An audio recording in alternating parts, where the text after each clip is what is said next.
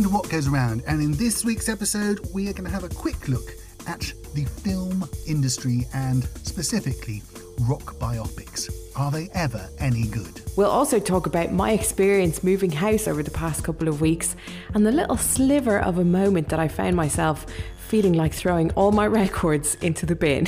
And I took a little road trip today. Yeah, it's the What Goes Around road trip time. I went all the way down to not so sunny Bristol, let's say intermittently stormy Bristol, and visited three record shops to find out how that great rock and roll city's record shops are surviving the COVID crisis. And thankfully, I came back with some pretty good news. This week's guest is Andy Dawson, the prolific comedy writer and podcaster. You may know him best from his work with Bob Mortimer on Athletico Mince and Top Flight Time Machine. He's here to talk to us about late night viewings of Top of the Pops and all the good music in his life. Eamon Murder, it's been such a long time since I've asked you this question. It feels like aeons ago. What goes around? I wanted to talk about, you know how much I love a music documentary. Yes. I really do. It is them. known. I, cannot get enough of them, as you know. Well, a more fickle fish for me is the music biopic. Mm. And this week, I saw a trailer. I know what you're going to say. You know oh, it's a stinker. Have you seen it? Have yes, seen I it? have. Oh my god! So the new David Bowie film, it's called Stardust, and um, just it just looks so unbelievably bad. His accent is terrible. His body language is terrible.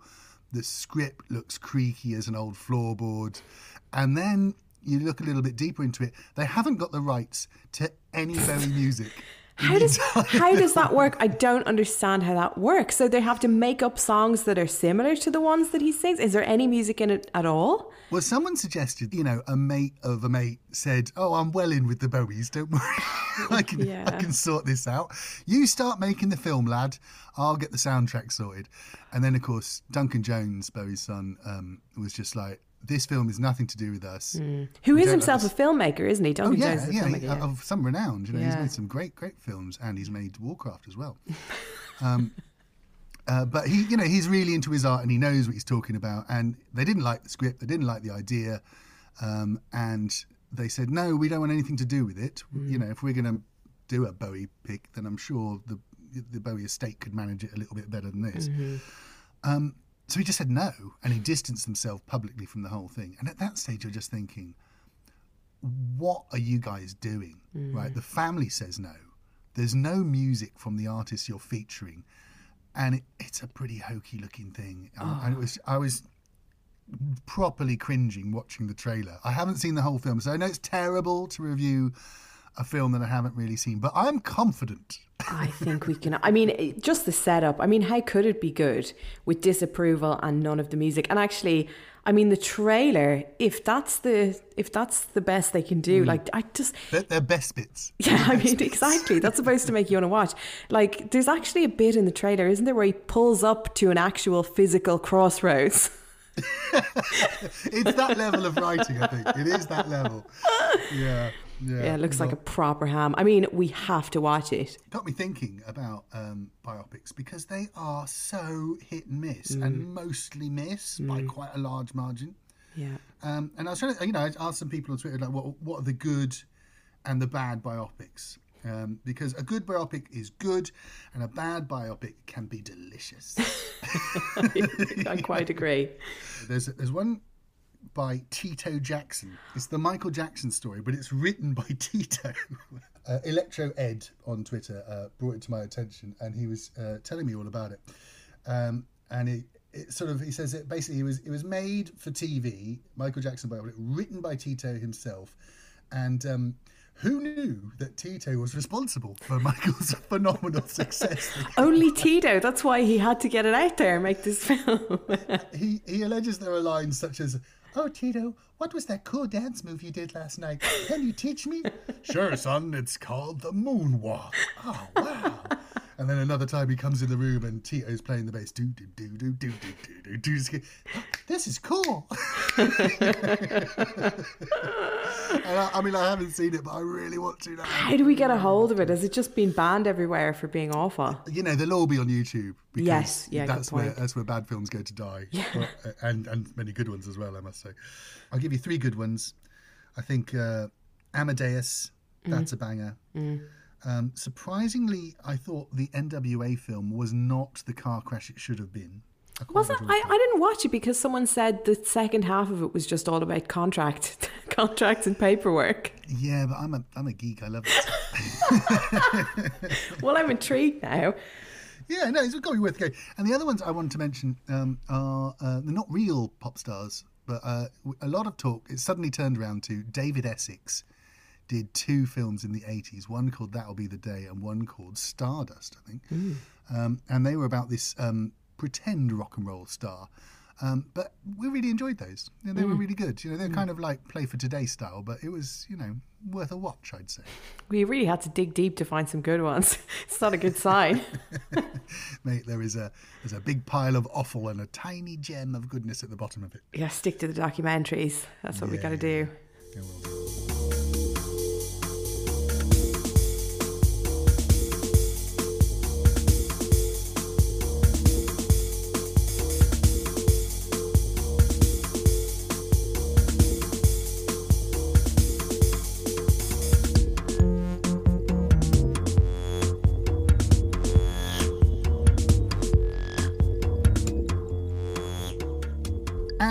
Frankenstein, Queen of the Airwaves. What goes around in your head this week? Thank you for addressing me by my proper title. Mm. Most people don't. It's quite hurtful when that happens. well, you, earned it, darling. Thank you. It. Thanks. Um, thank you for asking. Well, I've been moving house, as we heard in the last episode. I'd literally phoned it in last week, as you heard, um, because I was moving yeah, not that I was upset about that part time. I know, but I was uh, I was in deep hell, as I said. I mean, I'm being very dramatic about it. I moved house. My new house is much nicer, and I'm very glad to be here. But like, fucking hell, I can't believe how naive I was. When you have stuff like books and records, you look at them in your house and they're on shelves and you're like, they're very mm. tidy.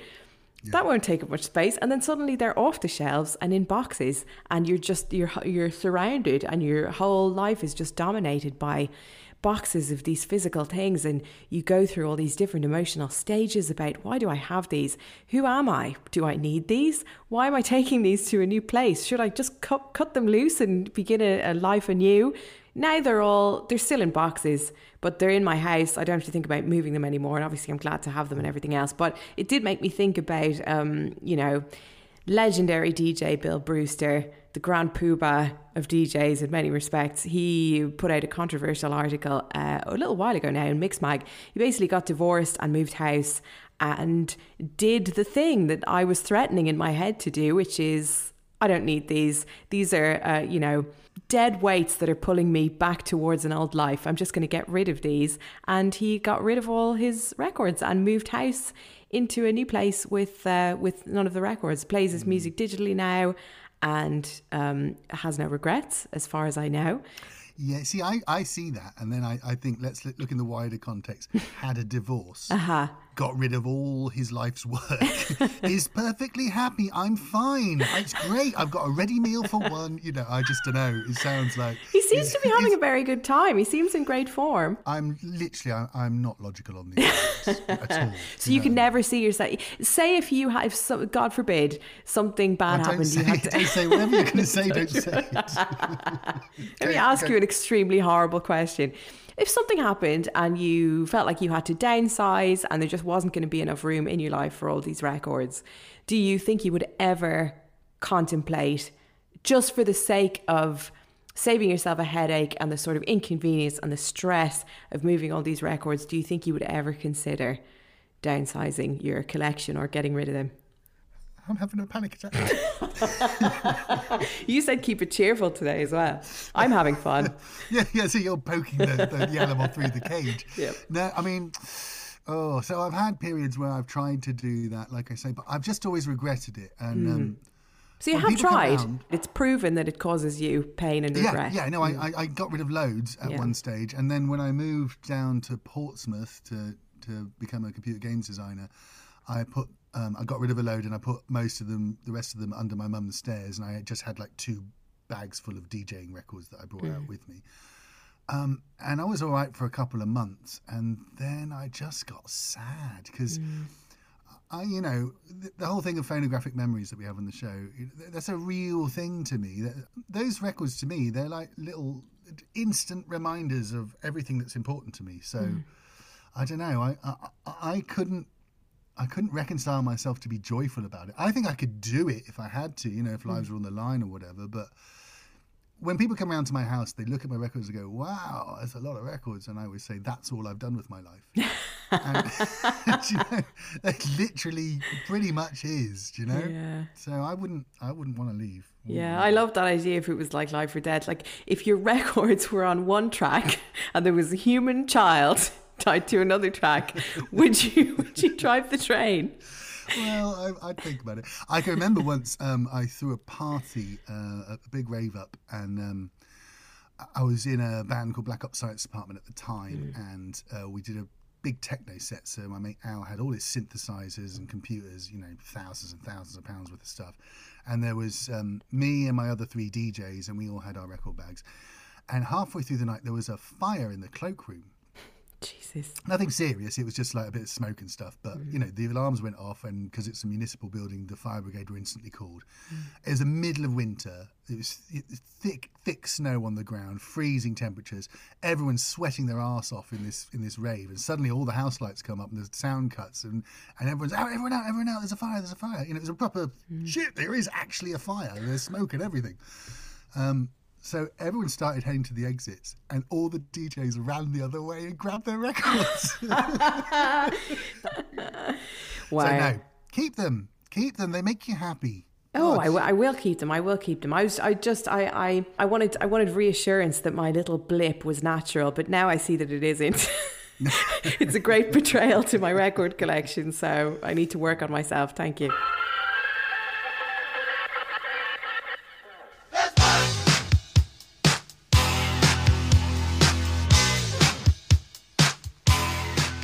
Here on What Goes Around, we like nothing more than a record shop, so I took the opportunity to travel down to the southwest of England and visit Bristol's finest record shops to discover just how they're coping in the age of the Rona.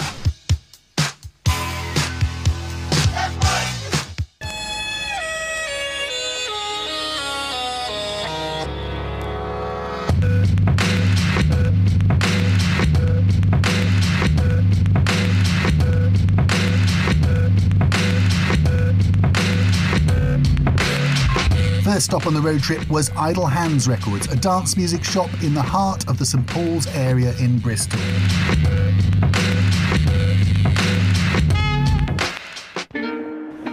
Right, so I'm outside Idle Hands Records in Bristol. And it's not really open, but hopefully he's going to let me in. It's very kind of him because it's actually raining out here and it's horrible. Here he comes. Oh, yeah. Hiya. Hello. My name's Chris Farrell. I run Idle Hands. Um, just coming up to the tenth year of running it, and uh, yeah, welcome, welcome to my shop. 10 years, and that's actually quite a long time. It's quite. I mean, yeah, in terms of record shops, that's pretty old, isn't it? Yeah, it is. It really is. Especially, you know, like um, I suppose it's kind of been on the up in that time, but certainly when you started, it must have been quite a, a roll of the dice. I would have thought. Uh, I mean, it, it it was, but I was quite fortunate in that I've, I've worked in record shops for, uh, including my own, for about eighteen years now. So, I came to Open Idle Hands. I think I was I was just coming up to thirty. One of the things I've always tried to do here is be a reflection of some of this kind of stuff that's happening in clubs. I mean, Bristol is a real dance music city, isn't it? It's it's Yeah, definitely. holds it all together, really. Definitely. I mean, I think it's it's just quite a strong city for independent music generally. Um, it's just maybe in the past or at certain periods, it hasn't really necessarily shouted about it that much. When you look back at when um, a lot of the kind of independent shops around the country were started off the back of punk, some of the kind of distribution came through Bristol or was from Bristol. With Mark Stewart, the pop group, way back when. E- Exactly, yeah, yeah, and then you know even even then there was a kind of crossover with reggae and dub and all the rest of it, and yeah, I mean it's been it's been a city which has had a lot of good record shops, and thankfully it's, it's got back to that point now where there are a lot. But definitely, when I opened ten years ago, it was kind of it was kind of a bit doom and gloom, and um, there were a lot of people who thought I was mad. Yeah. And- thought and- and mad it- to build a castle on a swamp. yeah, and, and it wouldn't last. But I mean, you know, um, this is another thing about running a, a business. Actually, being a bit bloody minded can Yeah. uh, can see you through sometimes. So yeah, And speaking of which, after 10 years of muddling your way through, then of course the coronavirus comes along and shuts you down for six months or so, and you're back up now on a kind of more limited basis. again, one of the things about running a business is you have to change. And uh, for a long time, I've been really, really focused on the physical shop. I've always been really keen on the idea of that. But probably over like the last year or so, I kind of it's just become more apparent that people want to buy records online. Yeah. You know, different people. You know, a younger generation coming through. You know, they, they live their life through the internet, and I'm probably just the last generation who didn't grow up with the internet. So in a way, although this year's obviously been really tricky, and you know a lot of people have suffered, I've, I've kind of been one of the fortunate ones. I got I got the kind of headspace to actually take the business online and uh, actually make a bit of a go of it, and it's it's going all right, you know. So um, considering everything else that's gone on, it hasn't been too bad. You know, everyone's kind of playing like lower tempos, they're kind of playing those album Yeah, tracks, whatever. yeah. So in a weird way, it's it's quite fun. One of the things I've always enjoyed about the record shop is seeing how things kind of subtly change through through time and like how different kind of trends work through dance music and um, you know just kind of moving the stock around a little bit and changing you know changing focus on that. We can push at the edges of what's what people like and Yeah. You know, there's, there's um, a bit of music for every mood you're in, and yeah, definitely, definitely. if, if people can't dance at the minute, well, they, they still want to hear things, and they still you still want to have the society around you reflected through music all the time. I think dance music, especially, is um, it's kind of the, the quickest to react to changes in society, and often Yeah. it's the catalyst for some of that change as well. But because it's you know it, it generally it moves in very swift kind of waves of fashion. I think Yeah. you can you can really gauge the temperature and feeling of a place by what's out in the in the, the few months before, you know. We can also tell what drugs are popular at the time as Yeah, well, that's can't true. Thanks so much for talking to us. No worries. Our second shop was a marvellous new community hub called Strange Brew, which features a record shop, a live music area, a cafe, and a gallery space. And rather amazingly, they decided to open it now. Yeah. So how long have you actually been open then? Um, four weeks. Four, Four weeks. weeks, yeah. Really? Wow, that is a balls out time to open. Yeah. yeah, it's not been easy. I mean, the night time's been good. Uh, the night time, you know, uh, we have DJs playing. Uh, We started out doing events. We've been doing uh, sort of parties for about 10 years, in, in often in unusual locations, yeah. such as um, swingers clubs and Hell's Angels bars, and you know, which um, yeah got us a good uh, reputation of throwing parties basically. Yeah. And uh, we used to invite DJs from around the world. And yeah, they went really well. So it was just after doing that for ten years, it was you know what's the next step. So, and we worked Find with a your lot of venues, so we kind of felt we had a good idea of what it takes. You know, to, to Well, it's a lovely building, I have to say. It's really nice. have you have you seen the back room? This is No, gonna- I haven't. Do you want to have Yeah, please. this was going to be a. Um, I mean, at the moment, it's being used as a kind of exhibition space. Um, So it's more for art. More of an art thing, yeah. Oh, wow. it's going to double up as a club space as well. I'll just describe for the listeners. To the front, there's a lovely, lovely space with a stage and a, a little bar where they serve coffees and sandwiches and stuff like that. And then a little record shop on the side, just kind of folded out. And here we are in the back room. And in this back room, there's lots of art in progress. It looks like some large installation pieces being built, um, various bits of wood. A deconstructed piano. A de- is that what it is? Yeah. Is it really? Oh, can I have a look at that? Oh, wow. They're all like the keys from a piano that's been pulled out and then made into. A, a, a, it's like a chair, isn't it? It's like a little throne. Yeah. That's amazing.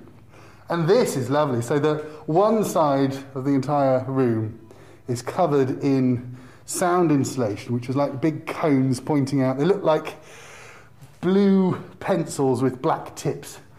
Um, so I guess noise must be a thing. I mean, is it? Yeah, well, we kind of hopefully we'll be able to have two rooms going at once with Hmm. music. Sounds like you've got some great plans here. Yeah, I mean, yeah, there's lots of potential, and yeah, it's just um, you know, working our finding our feet and working our way around the current sort of um, guidelines on the COVID and socially distance and stuff. Yeah, hard times for everyone, I think. But uh, Yeah. it looks like, you know, if you're already going and you've already got some things going on Yeah. so far, and then you've got the potential to move in back here as well. And once things, once the road calms down a bit, Yeah. then hopefully. yeah. So is the record shop kind of uh, its own entity? Does it have its own name, or is that the strange? Yeah, the record shop is Planet Caravan. Um, Planet Caravan. Well, it's yeah, yeah. superb, I must say. I'm going to have a little dig if you don't mind. okay, yeah.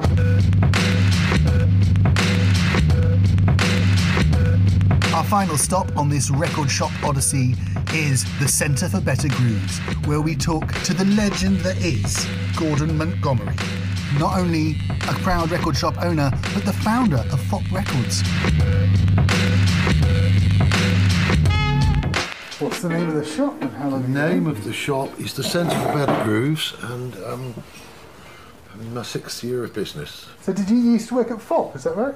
I started Fopp. That's right, you did. Yeah, because I was reading about it when I was coming down. So, Yeah, well, you know about the record business then. a, li- a little bit. Yeah, this is different to what I did at Fopp. So this is more of a, a generalist shop, would you say? It's not not skewed in one direction for anyone. Um, I'm pretty strong on certain genres, but no, I like to cover most uh, genres that have potential for sales. So I don't yeah. stop much classical. Like, Yeah. like typically just doesn't sell. uh, country doesn't sell. Easy listening doesn't sell. Jazz from the 1950s doesn't sell because most of the people who want that are dead anyway. Yeah, yeah. It's dead man's music. So, but I'm I'm strong on American black music, jazz, soul. I'm good at Latin, Brazilian. The reason why I, buy the used, uh, the, the, the new, as well as the used, is um, although a lot of shops don't do it, I think you start to see maybe a few more mixing the two together. It's, it's a record shop. It's laid out Yeah. like a record shop. Yeah. Some people mix and match. Some people prefer to buy new. Um, certainly, younger generation like a nice repress and a shrink wrap. Yeah, of Don't want a dirty old scratch record and others. Yeah, it's hard to choose because sometimes I really like, you know, to get something clean, like a really nice clean. You think, oh, this is pristine. It's gonna be, but then nothing is better than picking something up that's like a bit an object from history. Do you know? Yeah, of course, but then you've got to find them, and the people aren't bringing it in. All the great records, they're not bringing them in. Yeah, how, is, is it hard to find second-hand It's getting, now? yeah, it's getting, it's getting quite difficult. I'm finding vinyl's become the preferred um, format, hasn't it? For Yeah, a lot of people, again, it's, it? and it's not going away. It's building. CDs and sales are diminishing, and record sales are replaying. They get pick up new customers all the time. I mean, That's good. It's a nice little place. I like it. So six years then. So it's not. yeah, Does it feel nicer having a, a sort of scaled down? Because I imagine Fopp must have been, you know, it's, it's a it's a big business with a lot of a lot of shops, wasn't it, at one stage? It still is really. I didn't really enjoy it towards the end. No, I bet it's uh, it's hard work, isn't it? You lose control. The work was rather tedious because in the end I was just dealing with landlords. And how, how has it been with the whole Very good. and all that sort of stuff? Very good. Really? Yeah, very good. Uh, the lockdown itself, I mean, I did local deliveries. I had a lot of regular customers, and I got a database of them. Yeah. All my products are listed on So like the delivery of records. Yeah, I was a little, it was very nice. I need some Lonnie Liston Smith, and you send a man out Exactly, yeah. Lonnie Liston Smith's my, yeah, he's a top seller, yeah.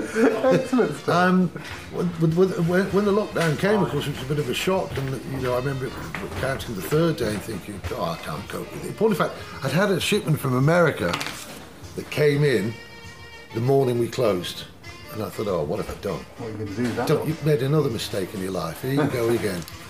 it's a sign of madness, isn't it? And of course, they absolutely flew out, and with the local deliveries as well. Um, and that was quite.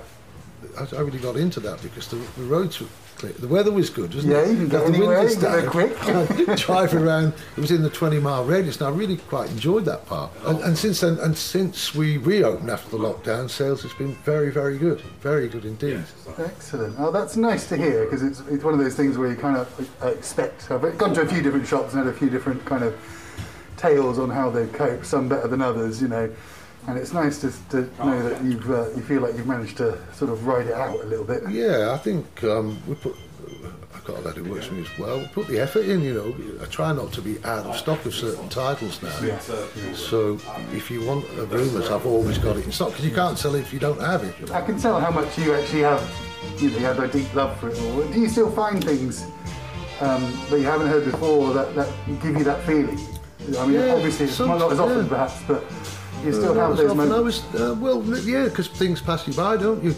Oh, well, listen, it's lovely to talk to you, and um, this looks like a great record store, so I'm, I'm going to have a little dig. Well, it is. It is a great record store, yeah. of course it is. I'm going to tell the world about it, don't worry. Well, it is, it is, you know, because um, I, I'm selling things that other people. This, you come here and see that. That's it. You know this. Oh, this Bobbi Humphrey. Wonderful, wonderful. What we're gonna, what we're gonna, what we're gonna do right here is go back. Way back, back into time.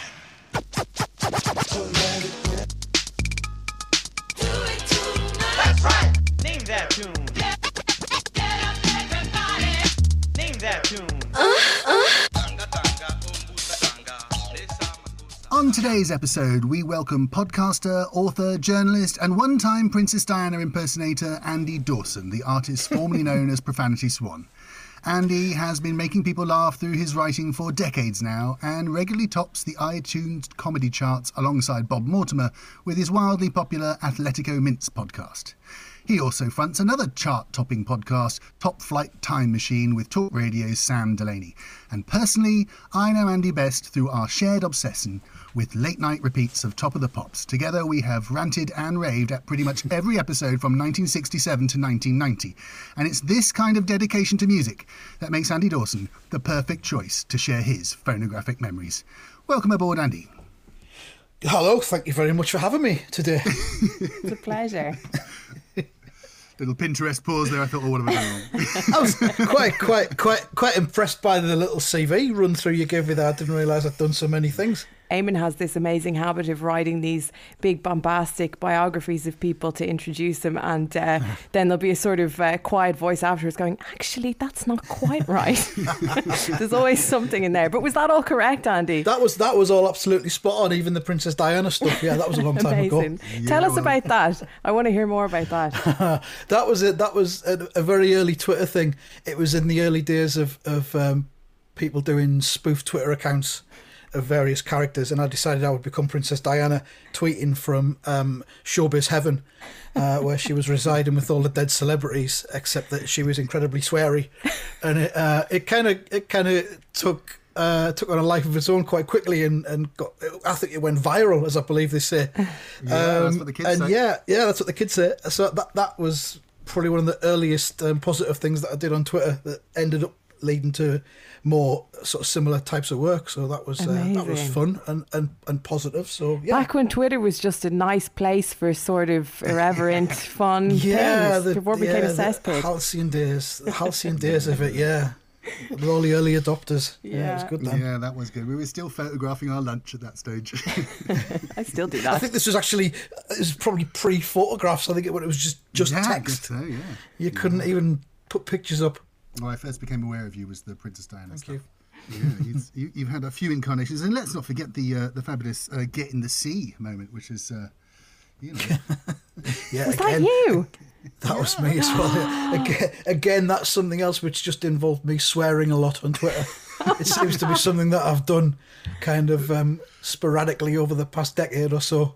You've so altered yeah. the you've literally altered the lexicon of the whole world with that phrase. I can't believe that was you. Well, I've got to say, I didn't come up with it. I'd, I'd seen it used around by a few other people, but then I kind of took it and ran with it and made a, a Twitter account out of it and used it to sort of highlight all the things that uh, I thought deserved to be put in the sea. um, and I stopped doing that in uh, spring 2016, I think it was, and that was just before the Brexit vote and just before Trump announced he was going to stand for president. So I think. I stopped at the right time because if not, I would have just descended into a deranged spiral of, of fury. God, yeah. Um, yeah, the sea would have just been full. So exactly. I mean, like you can start a new account saying "Get back on the land." Oh, I didn't know that was you. I'm I'm starstruck now. Yeah, that was me as well. Yeah, been busy. yeah, that's very good. And of course, um, you've done extraordinarily well with the podcasts. um, Athletico Mince and um, Top Flight Time Machine, and uh, they are still going strong. I see you, you posted some of the lovely cartoons this morning. Yeah, Of, uh, yeah, we, we're we're doing we're doing well. We've done a couple of new episodes recently. Bob's been away fishing, doing his fishing series. yeah. Over the past few weeks, so we kind of just reconvened uh, recently, and we've done three new episodes. But there's a few more to come, I think, over the next few months. So um, we did some live shows earlier in the year as well, which was uh, just the best fun. Yeah, I've don't, got to say about that too much, Andy, because I've actually booked to see you three times, and all Oh, three God, times yeah. it's gone wrong. That's right. Yeah, it was babysitting issues before, wasn't it? And that was the first one was the babysitting issues, and now there's been then, it was, then COVID happened, and suddenly, Yeah. and then I got a, an email maybe a month ago saying, "Oh, it's all back on from the from the theatre," and then they went, Right. it's not." Ah, So that's, Oh, right. that's a hat trick of not seeing you. What a tease. we are trying to, to get those shows rescheduled, but only when it's completely safe. So hang tight. We'll get there eventually, Emma. Exactly. Well, I think that- I, I could just leave it there because I've got a friend who um, who is in his fifties now, and he admitted um, to me that he had never tried a banana in his life, in his entire Right. life. And I'm like, Right. mate, I'll get you a banana now. And he's like, no, I've decided if I've got this far, I'm never trying one. yeah, exactly. Yeah. Can you talk to us about Athletico Mince for the uninitiated? How can you describe it succinctly? It's quite hard to describe. Yeah, it is, isn't it? Doesn't have to be Well, I mean, it started out as a, it started out as a football podcast. Um, I, I got to know Bob through Twitter, so that, that's the Twitter thing again.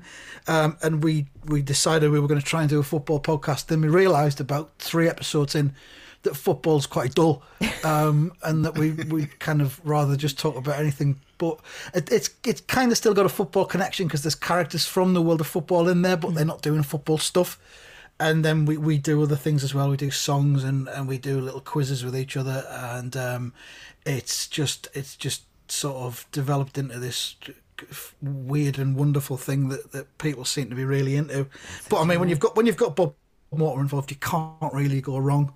To be honest, so That's uh, true. you know, it's uh, national treasure and all that sort of thing. So, it, it, like like I said with the live shows that we did, it's just, just the best fun. It's the best job I could possibly hope for. Um, and touch wood, it'll go on for a, a little while longer. yeah, it was a joy to watch it kind of blossom as well because I think like. It, obviously, when you when you started, it was like, oh, this is nice. This is good thing.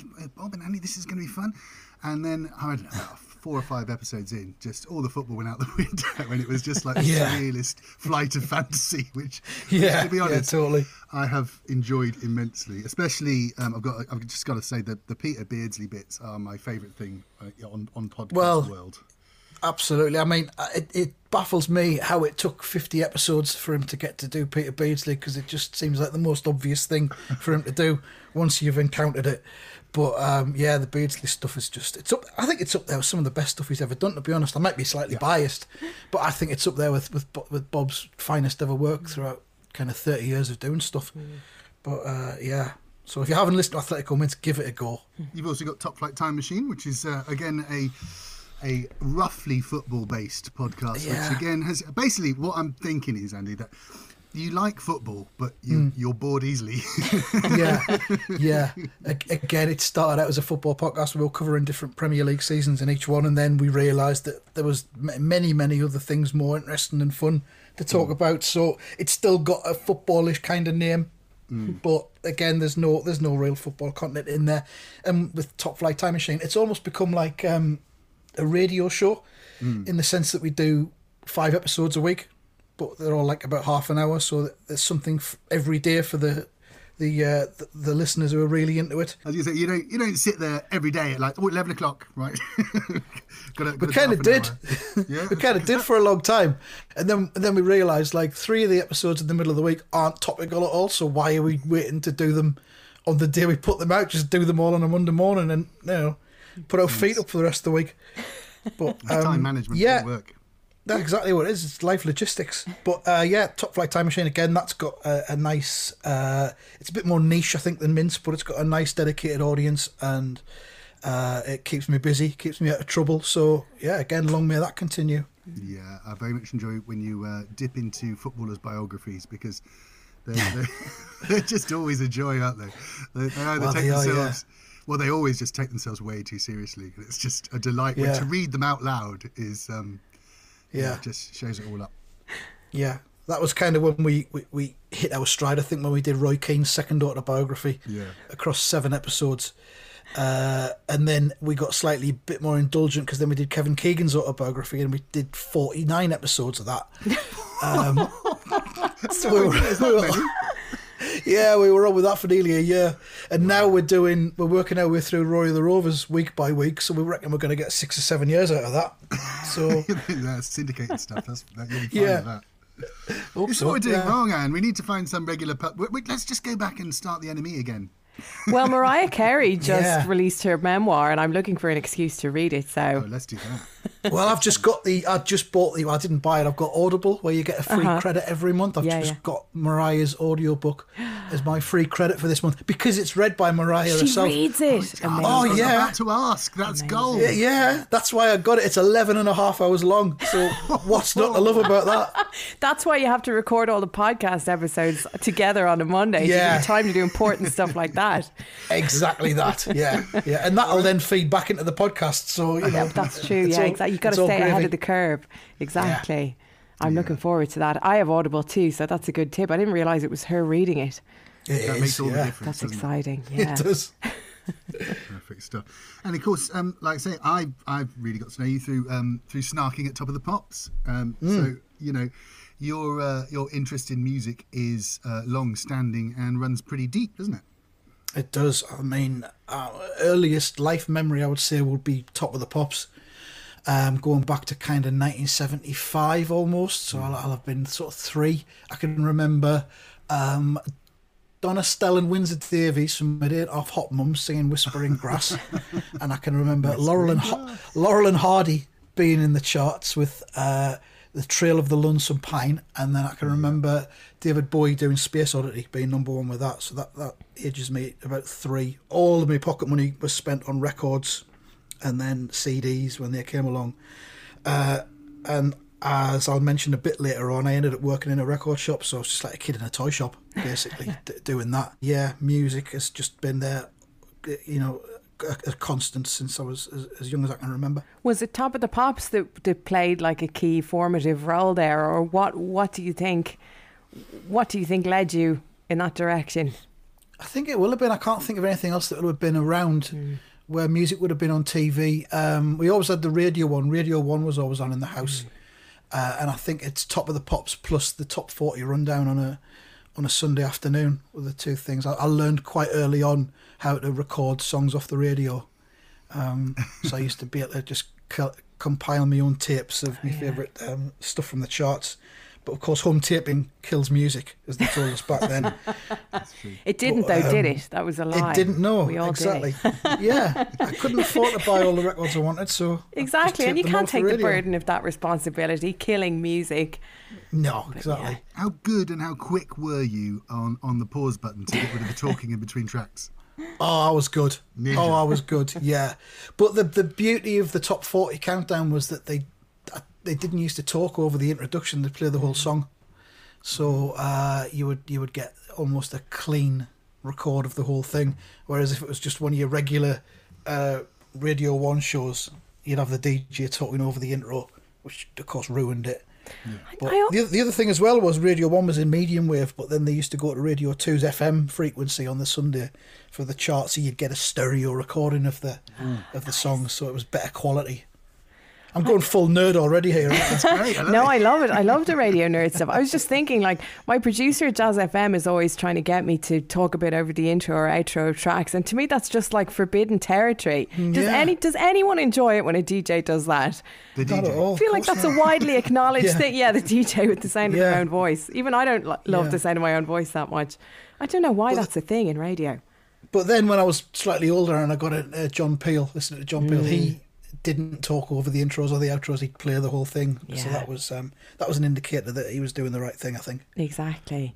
Did so you mentioned you were obviously watching Top of the Pops and listening to the top 40. How did you sort of streamline your taste? When did you start getting into more specific sort of more niche kind of stuff? Um, it was. I mean, it was. Pro- it had been all chart stuff until about 1985, 84, 85, and it was. Um, I kind of deviated from the chart stuff a bit by listening to Annie Nightingale.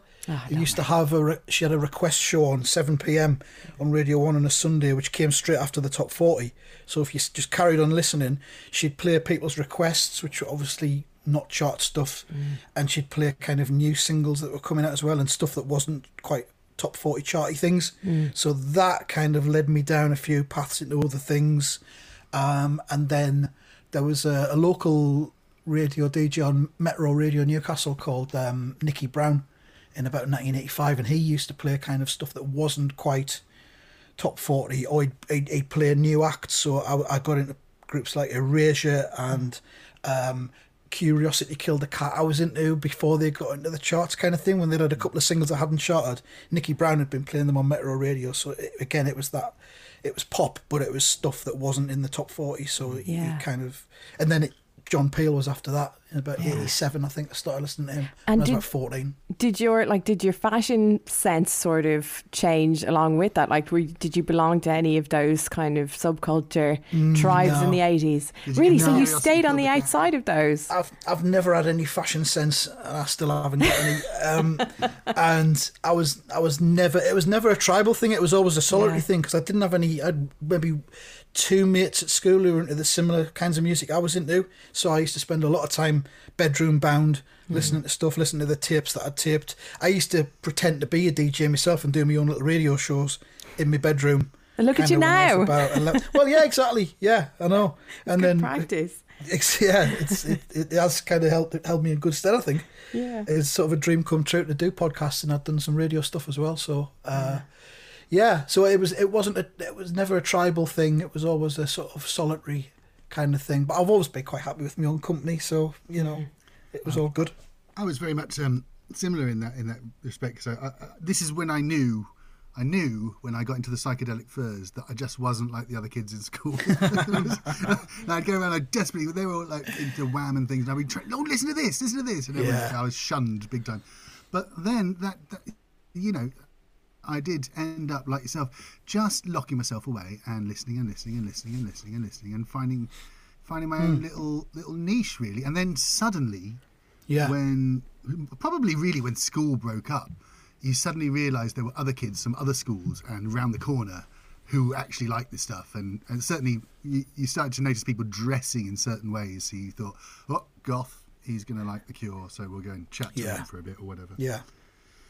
I was going to say, Eamon, you were a it was- full on committed goth. What are you talking about? You didn't lock yourself away in your room. You backcombed your hair into oblivion and went That's- strutting that's kind of around what- looking for fellow goths. Listen, locking yourself in a room is kind of very goth. That's true, yeah. But I'm just saying, you know, you went you went that extra step. I did and go you, the uh, extra mile. Yeah. So then, Andy, how did it all start? How did you get into music in a big way? What was the first thing that got to you? Um, I think the first stuff that I really, really got into was probably weirdly uh, punk, but it was kind of the dregs of punk and the kind of new wave stuff that came in around about 78, 79. I was into the Sex Pistols, but I wasn't into Anarchy in the UK. I was into um, um, when they did Silly Thing, and after John Lydon had left, and they became a bit of a kind of a, a almost a, a, a joke punk group. I thought they were really good because they did "Come On Everybody," which was the uh, Eddie Cochran cover Mhm. version, which was to me. They did that as well. I wasn't allowed to listen to that one, so they did. They did. There was there was "Come On Everybody" and um, I can't remember the other one they did, but but it was like, but that was to me that sounded like great pop music because it "Come On Everybody's a great pop song, and it was the Sex Pistols doing it. And then I got into stuff like the Specials, and then Madness, uh, Dury and the Blockheads, all that kind of thing. Um, so I suppose my tastes were fairly left field, um, but then that was that was kind of that was the mainstream pop music of Yeah. '79 and 1980 was, was, was then Blondie and things like that, and the Jam. Um, there wasn't kind of um, teen pop that had been a few years ago before that, so I suppose that kind of cemented my tastes as being a little bit left field and a bit out there, I suppose. But um, and then new romantic stuff came in, so I got into groups like the Human League and uh, Depeche Mode and things like that, and then that kind of leads into the first choice that I've chosen for for this podcast, which was Blue Monday by New Order. Um, It is, Uh, and apparently this week it's it's in the midweek top 40 because it's just been reissued as a 12 inch to go with the new New Order box set. So it looks like it's going to be back in the top 40 again. Who, who Um, doesn't and- have that 12 inch? I was going to say. Well, I've, I've I've just bought the box set and I've bought the 12 inch again. It's been remastered, and I thought, well, I'll just get it again because you know why not?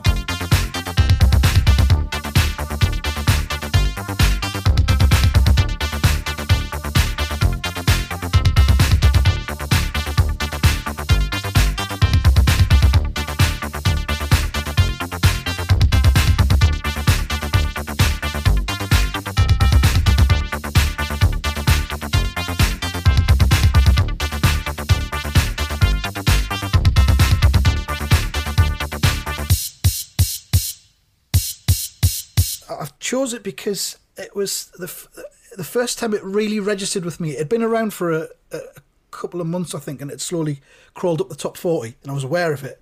But then I was at the the Durham County Fair, which will have been early summer 1983, which was one of these things, you know, where they have like vegetable shows and prizes for who's got the biggest leek and that sort of thing, and they they have like uh, displays of horses, or they'll have like a a police dog team display you know, where the police dogs run round through zigzags, cones, and they jump through fiery hoops. And That's a good use of, of resources. it is. I, I mean, you know, if someone said to me right now, Andy, there's a police dog display team on down the road, I'd be down there with a camping chair and a, a flask full of tea straight away. Because to me, maybe it's the pandemic talking, but to me, that seems like something that I'd really, really be happy to sit and watch. But it was one of those. It was one of those annual summer county fair things, and there was uh, a mini fairground as well.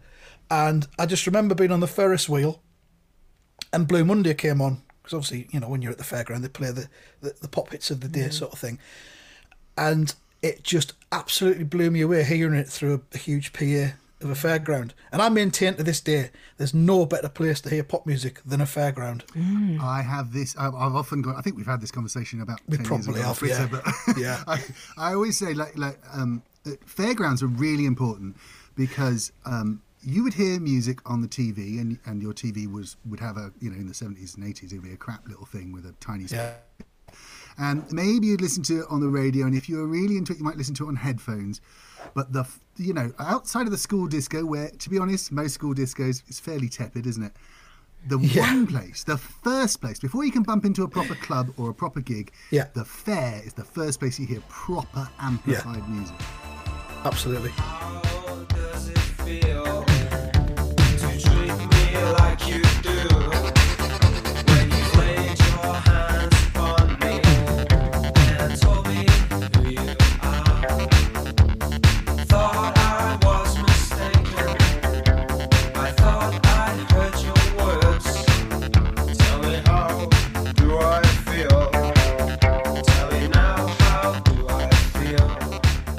And as I say, I'd been aware of it, but but it hadn't kind of like knocked me senseless, which kind of it did this day. Uh, so went out and bought it the week after, um, and yeah. But uh, the um, the summer fair and county show was it was a big thing when I was growing up because we used to get uh, celebrities that would come along and open them. Noel Edmonds arrived in his helicopter one year, landed in the middle of the field. Yeah, exactly. yeah, sharp and take a breath, Noel Edmonds. and then the next year we had Keith Chegwin because they obviously couldn't afford to get Noel to come back again. Noel must have told Cheggers. yeah, Noel must have maybe recommended Cheggers and just said, "Yeah, it's a sweet gig. This you just got to turn up and you, you'll get you'll get four hundred quid. They'll pay your train fare. It's great. It's great fun. Get yourself along." I pictured Noel And then, Edmonds uh, and Keith Chegwin being on the same level celebrity wise. In my mind at that time, they were like just as exciting as each other. Yeah, well, they were, but Keith was always Noel's kind of sidekick on Swap mm, Shop. Cheggers mm. was always on the road, Yeah. doing an outside broadcast thing. So mm. Noel was very much the father figure, and Keith was the the uh, the child, if you like. but I don't know. I don't know what I've got into this for. I don't know why I went down this this road. I was talking about a New Order a minute ago. That was me. I We're, we're, derailed we're back at the fair. We're back at the fair. The helicopter's landed. You're on the Ferris wheel, going up, and you hear. Dum, Yeah. yeah. Yeah, and it, it, I think that, and, and that summer as well, '83, there was a there was it wasn't just that kind of in terms of electronic music like that. There was uh, Tour de, Tour de France by Kraftwerk was out that summer as well, which again is similarly Um, it's just what that fantastic clean sound uh, and the and the, the, the beats and everything. Um, I'm not a music journalist. I'm struggling to describe it here. But um, "Rockit" by Herbie Hancock was another one as Oh, well, yeah. which it kind of had that kind of hip hop influence coming into it as well. Um, so that that was just that felt like a game changer. I think for for me. Do you remember when um, New Order played Top of the Pops and did Blue Monday live? Yeah, awful, wasn't it? Did you watch that? Because I, I had the 12 Yeah. at the time and I was telling all my mates at school, this tune is the boss tune, this is the Yeah. one. Uh, and then they're on top of the pop. So me and my brother are like, turn up, turn up. And he's like, just, uh, for those who haven't Yeah. seen, it's, it's, it's an electronic song where the band are basically Yeah. pretending to play stuff.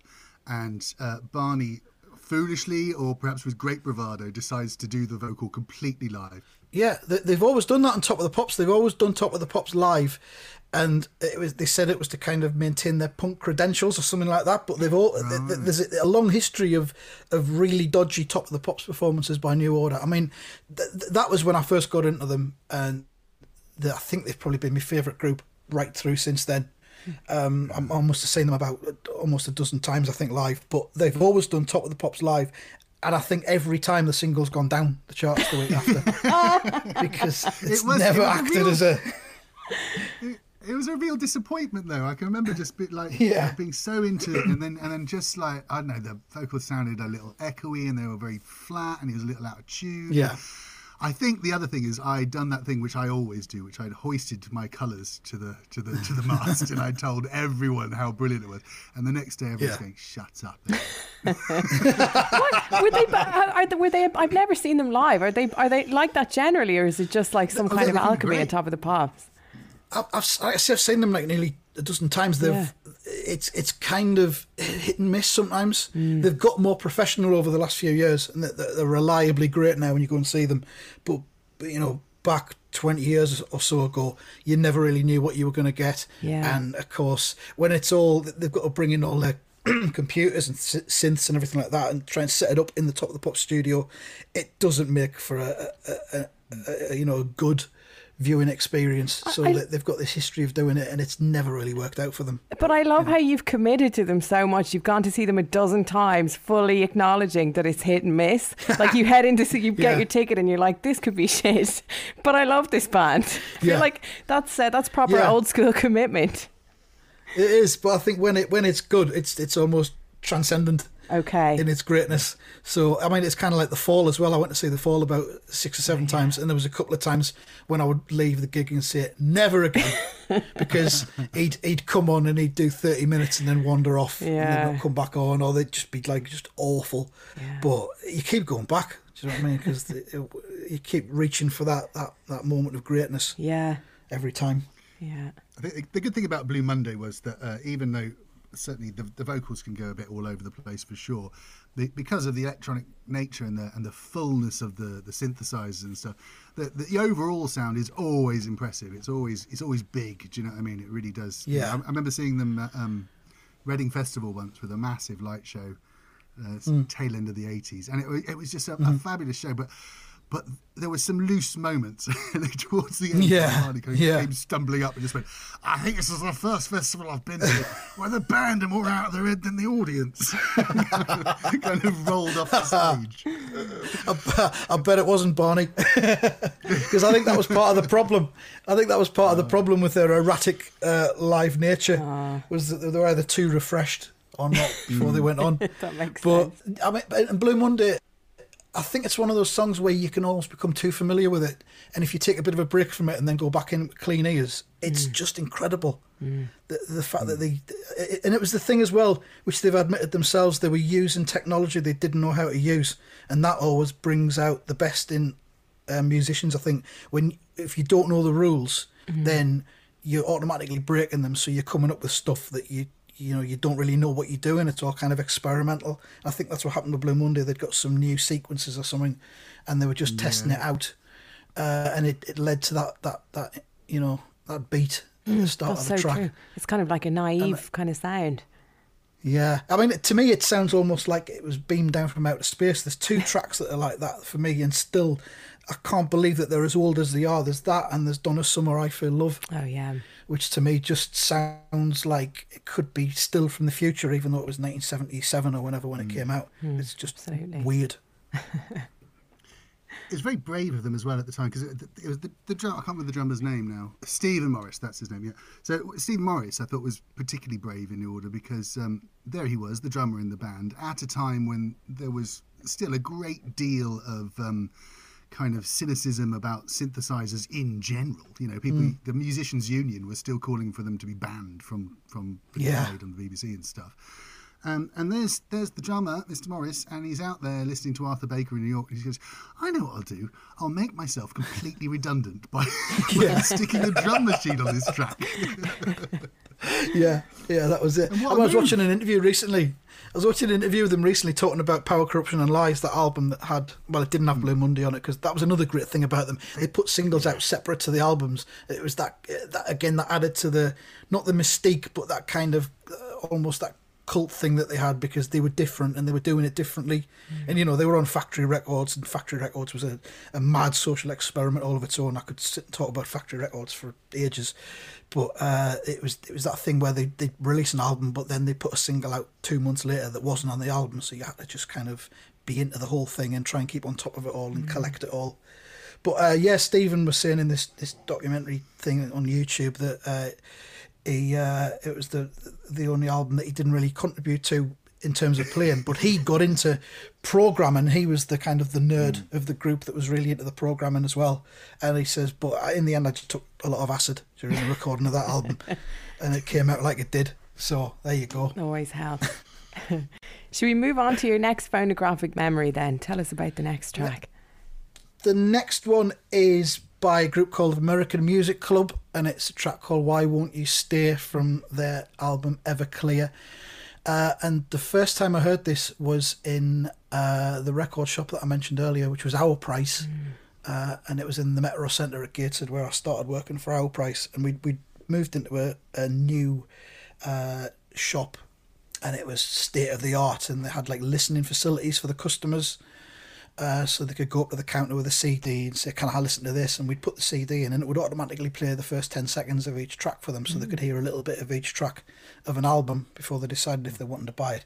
Uh, incredibly annoying for us staff because Obviously, we weren't selling things. You know, we just want to just sell things and get them on the way. We don't want to be like the bloody personal DJs for them and stuff like that.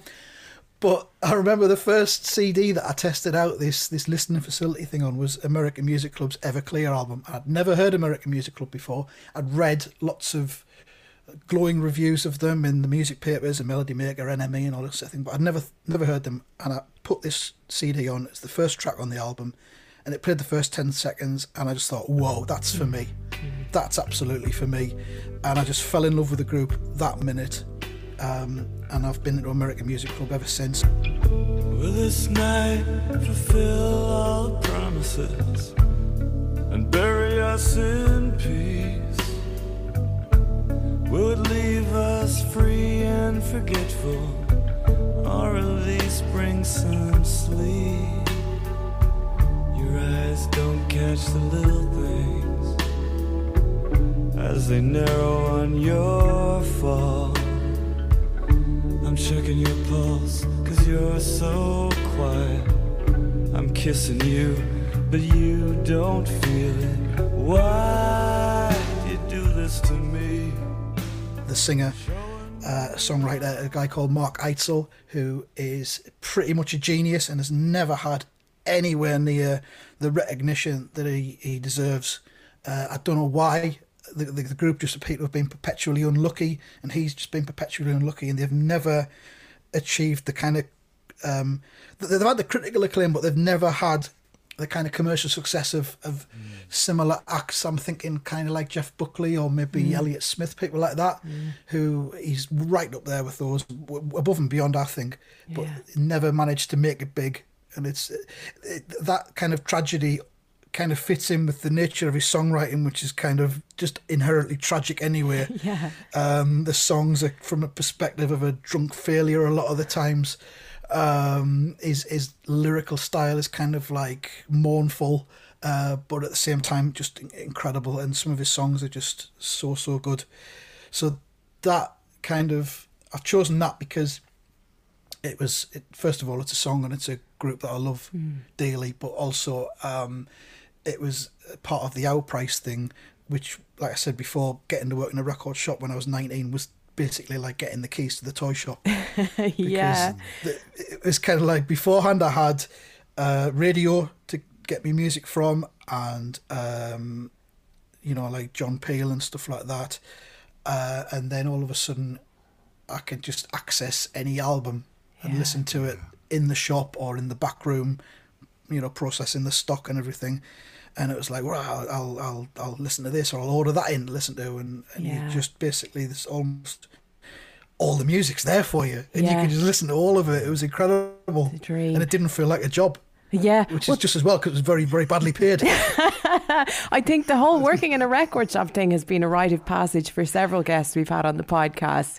It seems Right, to be the sort yeah. of turning point for a lot of people where suddenly they could access, like you say, anything they wanted to listen to. Yeah. Um, but can we talk a bit? Um, we'll go back to that because that's Rich Pickens. But I want to talk about uh, American Music Club a bit because, like, I wasn't familiar with them, and um, I think it's interesting. You say, you know, they've never had the commercial success that you feel they deserve, but like when you're really fond of a group like that, honestly, when you really, you know, ask mm. yourself, do you really want them to have commercial success or would you rather have them as something kind of just appreciated by you and a few, you know, a n- other and a, Yeah. a niche group of people?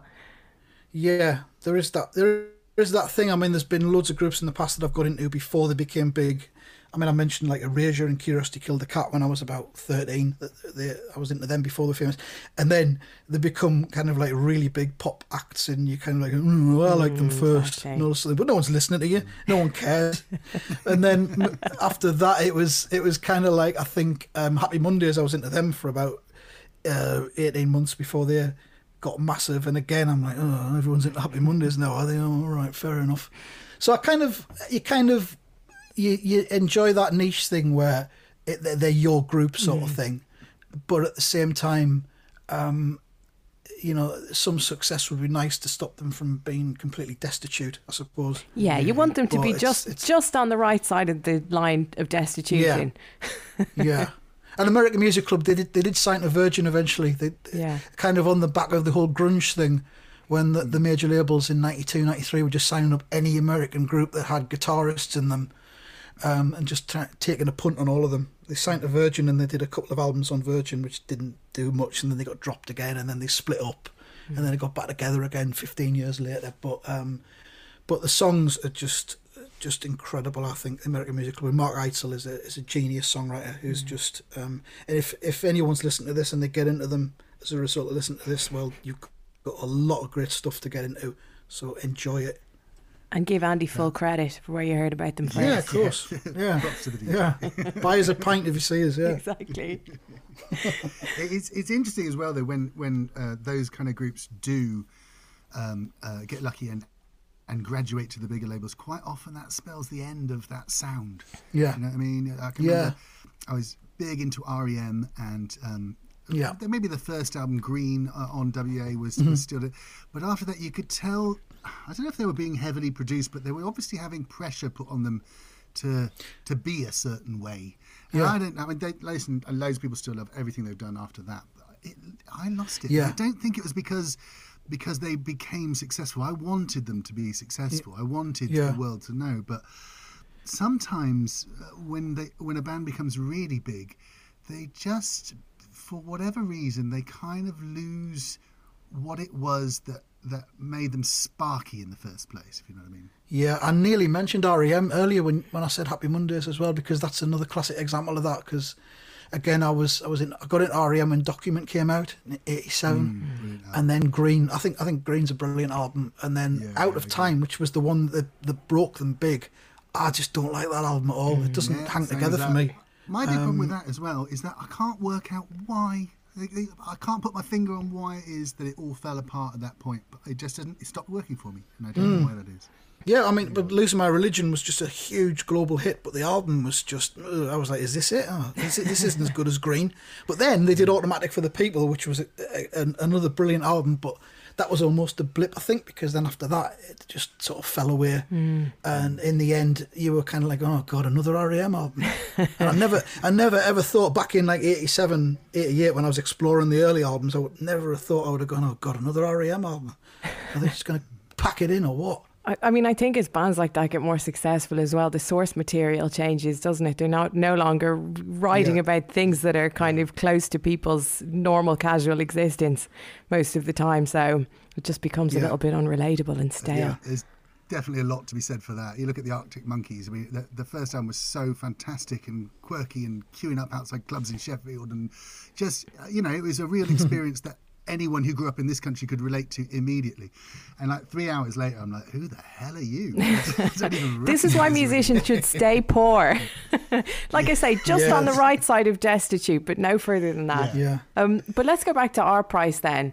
Tell us more about your experiences working there. What are some other things that you discovered? Do you have any particular memories that you treasure from that time? Um, it was it was just kind of that thing of just being in an environment of of just music all the time. Uh, I was in that shop in the Metro Centre, and then I um, transferred to a shop closer to where I lived, which was in the Gallery Shopping Centre in Washington, um, which is uh, um, it's it's the home of what's called the Greggs Dummy, which is a sausage roll um, in the mouth of a child in a buggy.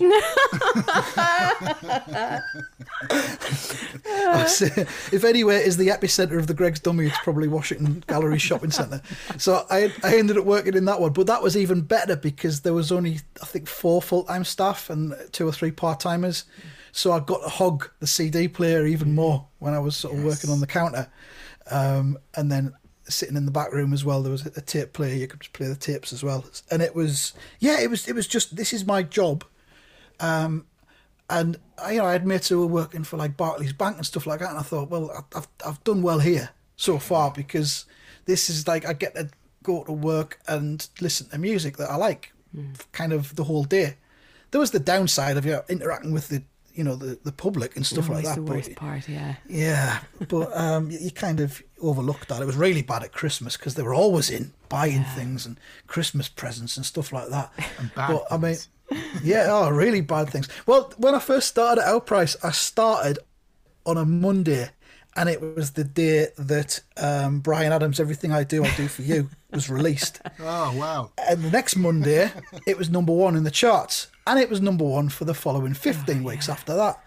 And I oh. thought, well, this is no fun, you know, because one of one of the jobs obviously is to is to rearrange the singles chart, you know, at the start of the week when the new chart comes out, and every week, freaking Bryan Adams is still number one. And people coming in and asking uh, for it, and you're like, it's right there. yeah, yeah, and you're having to order like 200 copies of it on CD single because everyone's buying it. You think, oh, what's wrong with people? There's a new American Music Club album out. Why are they not buying that? Ugh, Was that ugh. part of the downside though? Because I found myself and Eamon have both worked, had stints working in record stores, and, and I was expecting it to be a place where I'd find my people, but it just made me despair for humanity a little bit. Like the amount of crap people were buying was just like hard to stomach. Yeah, well, I mean, it was our price, so it was it was a high street record shop. If- Yeah. If I'd worked in like an indie store, perhaps I would have found me people. but um, but having said that, I loved pop music when I was a little kid, and I've still kept that right the way through till now. I um, I, I still love pop music, and I I did then as well, and uh, sort of electronic music and dance music. Um, I, I never kind of got massively in.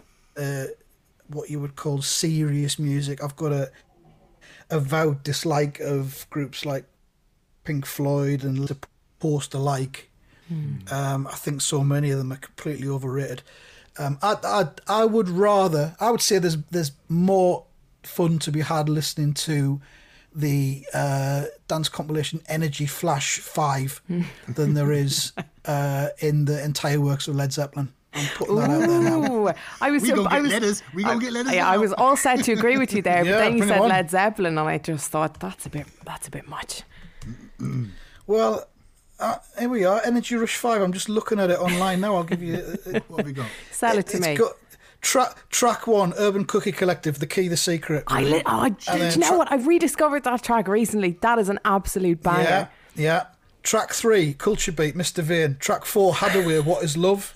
Uh, it's got um, House of Pain on there. Never Let Go by Hyper Go Go. Express Two, London. Express. Oh, now that is a Uh, there's a- banger.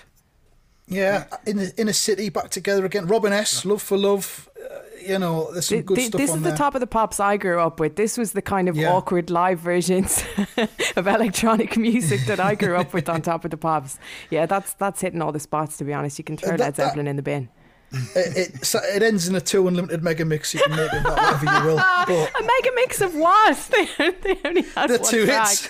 Hang on, what was the other hit? There was there, there was uh, you're ready for this, and then there was Get ready for this. Techno, Techno. yeah, Um, yeah, and then No, there's another um, one after that as well. Um, no limit. no limit. Yeah, yeah, that was that that was was techno, techno, techno, techno, techno. yeah. Yeah. and I think there was another one which I can't remember what it was, but that was the sort of stuff I was selling every day in our price, and I I didn't I didn't really hate it. Um, Yeah. It was it was better than a lot of the other stuff that was around, but it's a fantastic job though. I loved it. Yeah. Loved it until it was time to, to try and become a writer full time, so I left. Yeah, the only But, real um, problem with working in a record shop is that you don't actually bring any money home because you're always No, you. No, spending no. every penny you've got on things Yeah. you found in the shop. Yeah, Exactly. completely. And there's the staff discount as well, but even that's limited. You don't get discount on everything. So then you're asking your colleagues who aren't in, quite so into music if you can like use some of their staff discount for this month because you've used all yours up. That's when you know a um, problem. Yeah. Yeah, totally. Yeah. Um, I mean, I wish they'd had a policy where you could have took stuff home and taped it and brought it back, but no. A library system, but no. I suppose, I- yeah, in a high was street lucky. record shop, you couldn't. Well, we spoke to Joe Wallace, uh, Yeah. who founded Ramrock uh, Records a couple of weeks ago, and she started off in HMV, and she spent, she basically spent her whole paycheck on records Hmm. to the point where the manager called her in for a meeting and said. We're kind of worried you're not going to have money to get in and out of work for the next few weeks. an actual an actual intervention. An intervention, exactly. Yeah, that was it. But that was it. All of my money. I was still living at home with my parents, so all of my money went on CDs and booze. Basically, They that must was have it. been thrilled. Were they very Yeah. pleased to Oh, I'm have you sure they were. Yeah, what a fine, upstanding young man they produced. Yeah. Moving on then, tell us about your, your third phonographic memory. Um, the third one is uh, the Beatles' "Drive My Car," and um, when my daughter was born in 2003, my first child, uh, I decided when she was quite young that it it was my duty to get her into the Beatles hmm. because you know it's the Beatles, you know, hmm. it's got to be done. Um, so I did uh, a compilation CD which we had in the we played in the car. And the first track on there was "Drive My Car." And I thought I could have gone down the obvious road of starting with "Yellow Submarine" to try and hmm. hook her in with a little kiddie song, but I thought no, we're in the car. It's a car compilation CD. We'll start with "Drive My Car." You know, I'll I'll I'll, I'll treat her maturely. yeah, she's you know she's she's eighteen months old. She can work it out. She can get get a grip of what I'm trying to say here. Also, So Yellow Submarine Car- is a terrifying song. I don't know if that's a natural choice for a kid. Yeah, I think it's that thing. It's like clowns. People have Yeah, got fear of clowns if, if they've been if they've been kind of how does this this doesn't sound right? Wrongly exposed to a clown at some point in their childhood. Exactly. You know, if you if you if you, you you see a clown that you're not expecting, it can scar you for life, kind of thing. And I think Yellow Submarine can kind of be like that as well. Yeah. But um, yeah, so I start with driving My Car, and I, I just it, the, the CD was just full of all the pop bangers.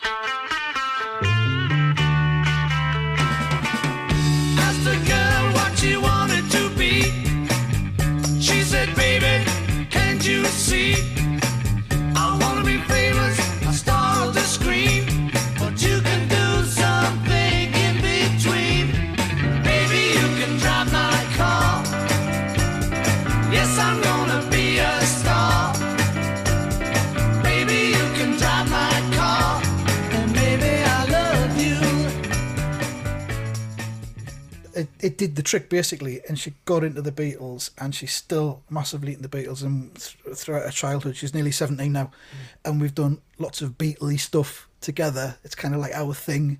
We've been, um, we went to what was it? It was a talk by Mark Lewisohn, who's written Beatles books, and he's um, he did a talk about Abbey Road, and we went to that a couple of years ago. And then a couple of years ago, we went to we went to Glasgow to see Paul McCartney, which was something that I'd wanted to do. I wanted her to see Paul McCartney so that when she's a little old lady and she's like eighty, she'll be able to say to people, "I saw one of the Beatles live," and they'll go, hmm. "What? That was that Beatles was 150 years ago. That can't be possible." Fucking hell. Do you know? But she'd be like, "Yeah, I did, I did," and we did. We went to Glasgow, and Glasgow's my favourite city. Hmm.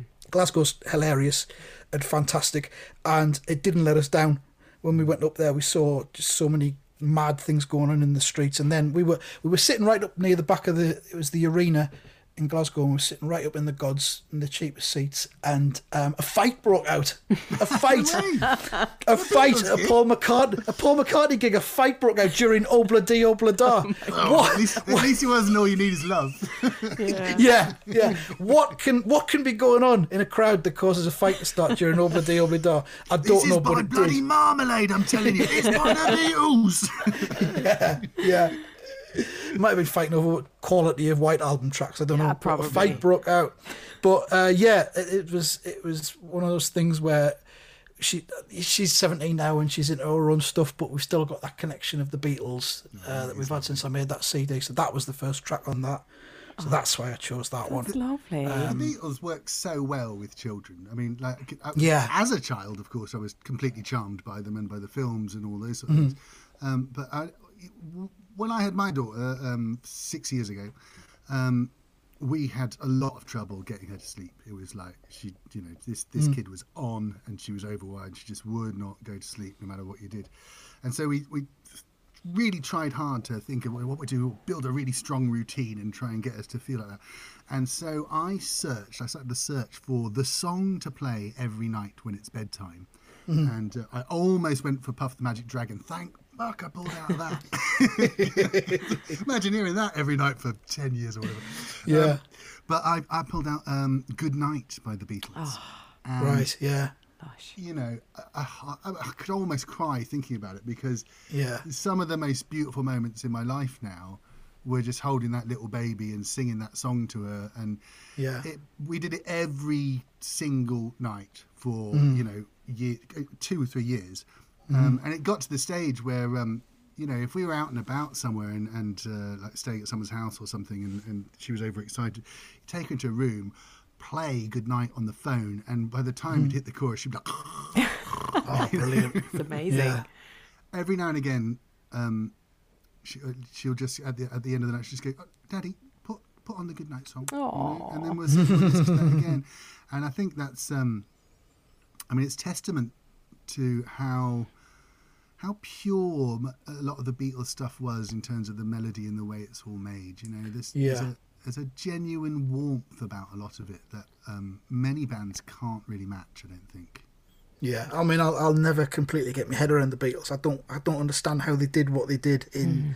It was basically like seven and a half years, I think it was. I don't understand how it was possible t- to cram all that in, in that short space of time and Mm. change as much as they did and innovate as much as they did. It's, it's, it's, it still uh, blows my mind.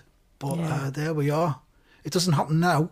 you know, you get al- you get groups that'll take four years between albums, and then the album sounds just like the one they did before. And Yeah. because they, they, don't, it's don't in- play 10 hours a night in, in Hamburg, do they? No, exactly. Not because the it's, warm-up. It's, it's an industry now, and, and you know they'll they'll do their world tour, and then they'll take a year off, and then record the next album. And yeah, boring. boring. Uh, I mean, the, So- the Beatles just incredible. So you felt like a fatherly obligation to get her into the Beatles, and then you sort of discharged that responsibility, and that was all done. Were there other things that you attempted to get her into after that? Was that supposed to be like a gateway drug to other aspects of your music taste, or did you stop there? Uh, there was a kind of semi-successful experiment where I tried to get her into Pixies, Mm. um, which seems to be a strange group to get a small child into. But, but it was it was it was it was specifically the song "Monkey Gone to Heaven," Mm. and I used to sing that to her because it's kind of a almost a nursery rhyme kind of chorus to it. This monkey's gone to heaven, and you repeat that, and then she added her own little line at the end of it, which was, "And he never came back." Oh, so I still. I still reminded about that. But then last year I went to see Pixies. They were still going. Um, I went to see them at Newcastle, and I was I, I'd said to my daughter on the afternoon because um, I'm divorced now, so she lives between my house and her mum's house, um, and I said um, I'm I'm not around tonight. You'll have to stay at your mum's because I'm I'm going to Newcastle to see a gig. She says, "Who are you going to see?" I says, "Pixies." She went, "Oh, oh, oh, you didn't tell me. Why didn't you tell me you're going to see Pixies? And it turns out she's into Pixies now, and I had no idea Ah. because she's doing the thing I did. She's listening to music in her bedroom with earphones on. And I've got no idea what she's into because we don't talk about it much. She's into Pixies and she wanted to go, and I would have loved to have took her to a Pixies gig. And um, I kind of scratched around to see if there was a spare ticket anywhere, and I couldn't get one. Um, so uh, I don't know whether that was as a result of singing "Monkey Gone to Heaven" when I was she going was to say, two. do you do you take know. credit for that? You should. I'm gonna, I'm gonna. I'll take credit wherever I can get it. But um, I, I, yeah. So there's there's kind of things like that. We we went to see Sam Fender recently together. We're both like Sam Fender. There's a few other things that we're gonna try and go and see um, when gigs are back up and running again. But um, yeah, um, she's but she doesn't tell me about the stuff she's into, so I don't really know until it's too late, as it was with the Pixies. Well, you deserve uh, some sort of parenting award. For Yeah, absolutely. I think that you know you've you've really you've you've, you've seen the opportunity, so I can start early, get her down the road with with uh, with a, a nice intro of the Beatles. You know. No- Yeah. no- nothing too scary, nothing Yeah. too heavy, and then pretty soon you're playing Debaser at full volume on a 70. Exactly. Yeah, it's just a, it's a it's a natural leap, isn't it? You can go kind of helter skelter in between. Have you ever had a, uh, a moment where you've tried to, to foist something and it's just been batted straight back? I've learned you can't do that. I've learned you can't do that with, with especially once they become teenagers. You can't say to them, "Listen to this, you'll love it," because they just go, Ugh, "Shut up, old man. Why should I listen to you?" And quite right as well, because you know that's how it should be. They've got to find their own things. I, I mean, my son is more into comedy than he's into uh, music at the minute. And it- but even with comedy, if I try and sit and watch this, you'll love it. He'll walk out of the room within like two minutes. So I've learned that I've got to just put stuff on when I know he's going to be buzzing around, and he'll catch its attention. Uh, like the one last year was the Pink Panther films. Mm-hmm. I knew he'd love them, but I couldn't say sit down and watch this this film with me. So I just had it on, and he came in and sort of, oh, oh that's that's funny, ha ha, hmm. and then sat down and ended up watching it all the way through. So that's the way to do it. Softly, softly, catchy hmm. monkey, as I think they say. And you're sitting there feeling very smug. I love it when that happens. Yeah, yeah, exactly. See, I got you. you knew nothing about it. Mind game. That's like the most gentle, sweet natured type of mind game. Yeah, yeah. It's a positive one, isn't it? Yeah. yeah, exactly. Oh, well, that's that's a, a lovely thing, and I think um, you know if you can um, get get your children to um, to grow up to a point where they can really share something with you still, then uh, you really have done a great thing. I think you know that's. uh, I hope so. Yeah. I mean, we've done lots of Beatles stuff. There was the McCartney gig. We went to the, the Beatles Museum in Liverpool and as well. So um, I think it's it's like it's embedded now as our thing, the Beatles. So um, we hope hope that carries on over the years to come, if we're ever allowed out again. Yeah, one, one day, one day, Fingers sure we crossed. will one day. Well, you guys will be let out last, won't you, up in the northeast? Uh, well, I don't know. Yeah. Some kind of It's, social um, experiment, sinister stuff going on up there. Mm, isn't it just? Yeah, isn't it just? We'll see what comes next. But um, Yeah. yeah, we're uh, we're pretty much almost in full lockdown again. It'll get worse before it gets better, I'm sure. I think you're right. And on So, that, yeah. on, on that joyous note, Yeah, enough of that fun. Um, so, uh, what what are your plans now? If, as you prepare for another long stint indoors, have you got a lot of pod action lined up? Or what we Well, the, the the magic of it is that I can do them from home, like I'm doing this one today. Um, we- I've got a, a, a- a setup with Bob and with Sam where we can record from our own homes, and we do like a, a video WhatsApp call so we can see each other, and then we just record our own bits, and then I join them together in the edit, so it kind of feels as though we're in the same room, even though we're not. So we can just carry on podcasting, um, you know, as long as we're stuck in our own homes. I've I've worked as a freelance writer since 1995, so uh, and I've always lived in Sunderland, whereas all the work's been in London. So I'm used to being stuck in the house constantly. So I'm adapting to the to the uh, that feeling of being trapped um, quite well because I've just you know been trapped with with my own company for decades now. So it's it's not too bad as long as I can stay healthy. So just carry on doing what I'm doing, basically. Yeah. Well, please do. And yeah, wait for 'cause this to pass because it will pass. it will. It will. And the great thing about it is, is as we're all waiting for this terrible time to pass, we have Athletico Mince, Top Flight Time Machine, and old copies Yeah. of New Order being Yeah. issued. So life's not so bad, is it? Yeah, We've got exactly, music. yeah. We'll, we'll get by. It's not. It's not. We will. We will. Of course we will. Thank you so much, Andy. It's been an absolute pleasure to talk to you, and it was well worth the wait. Thank Oh, you, thanks Andy. for It having me. It's been a lot of fun. I feel a bit breathless now. yeah. Nap time. Sounds good.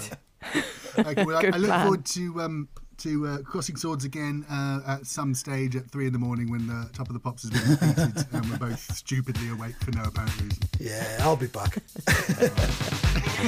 Thanks, Andy. Thanks a lot, guys. Thanks. Bye.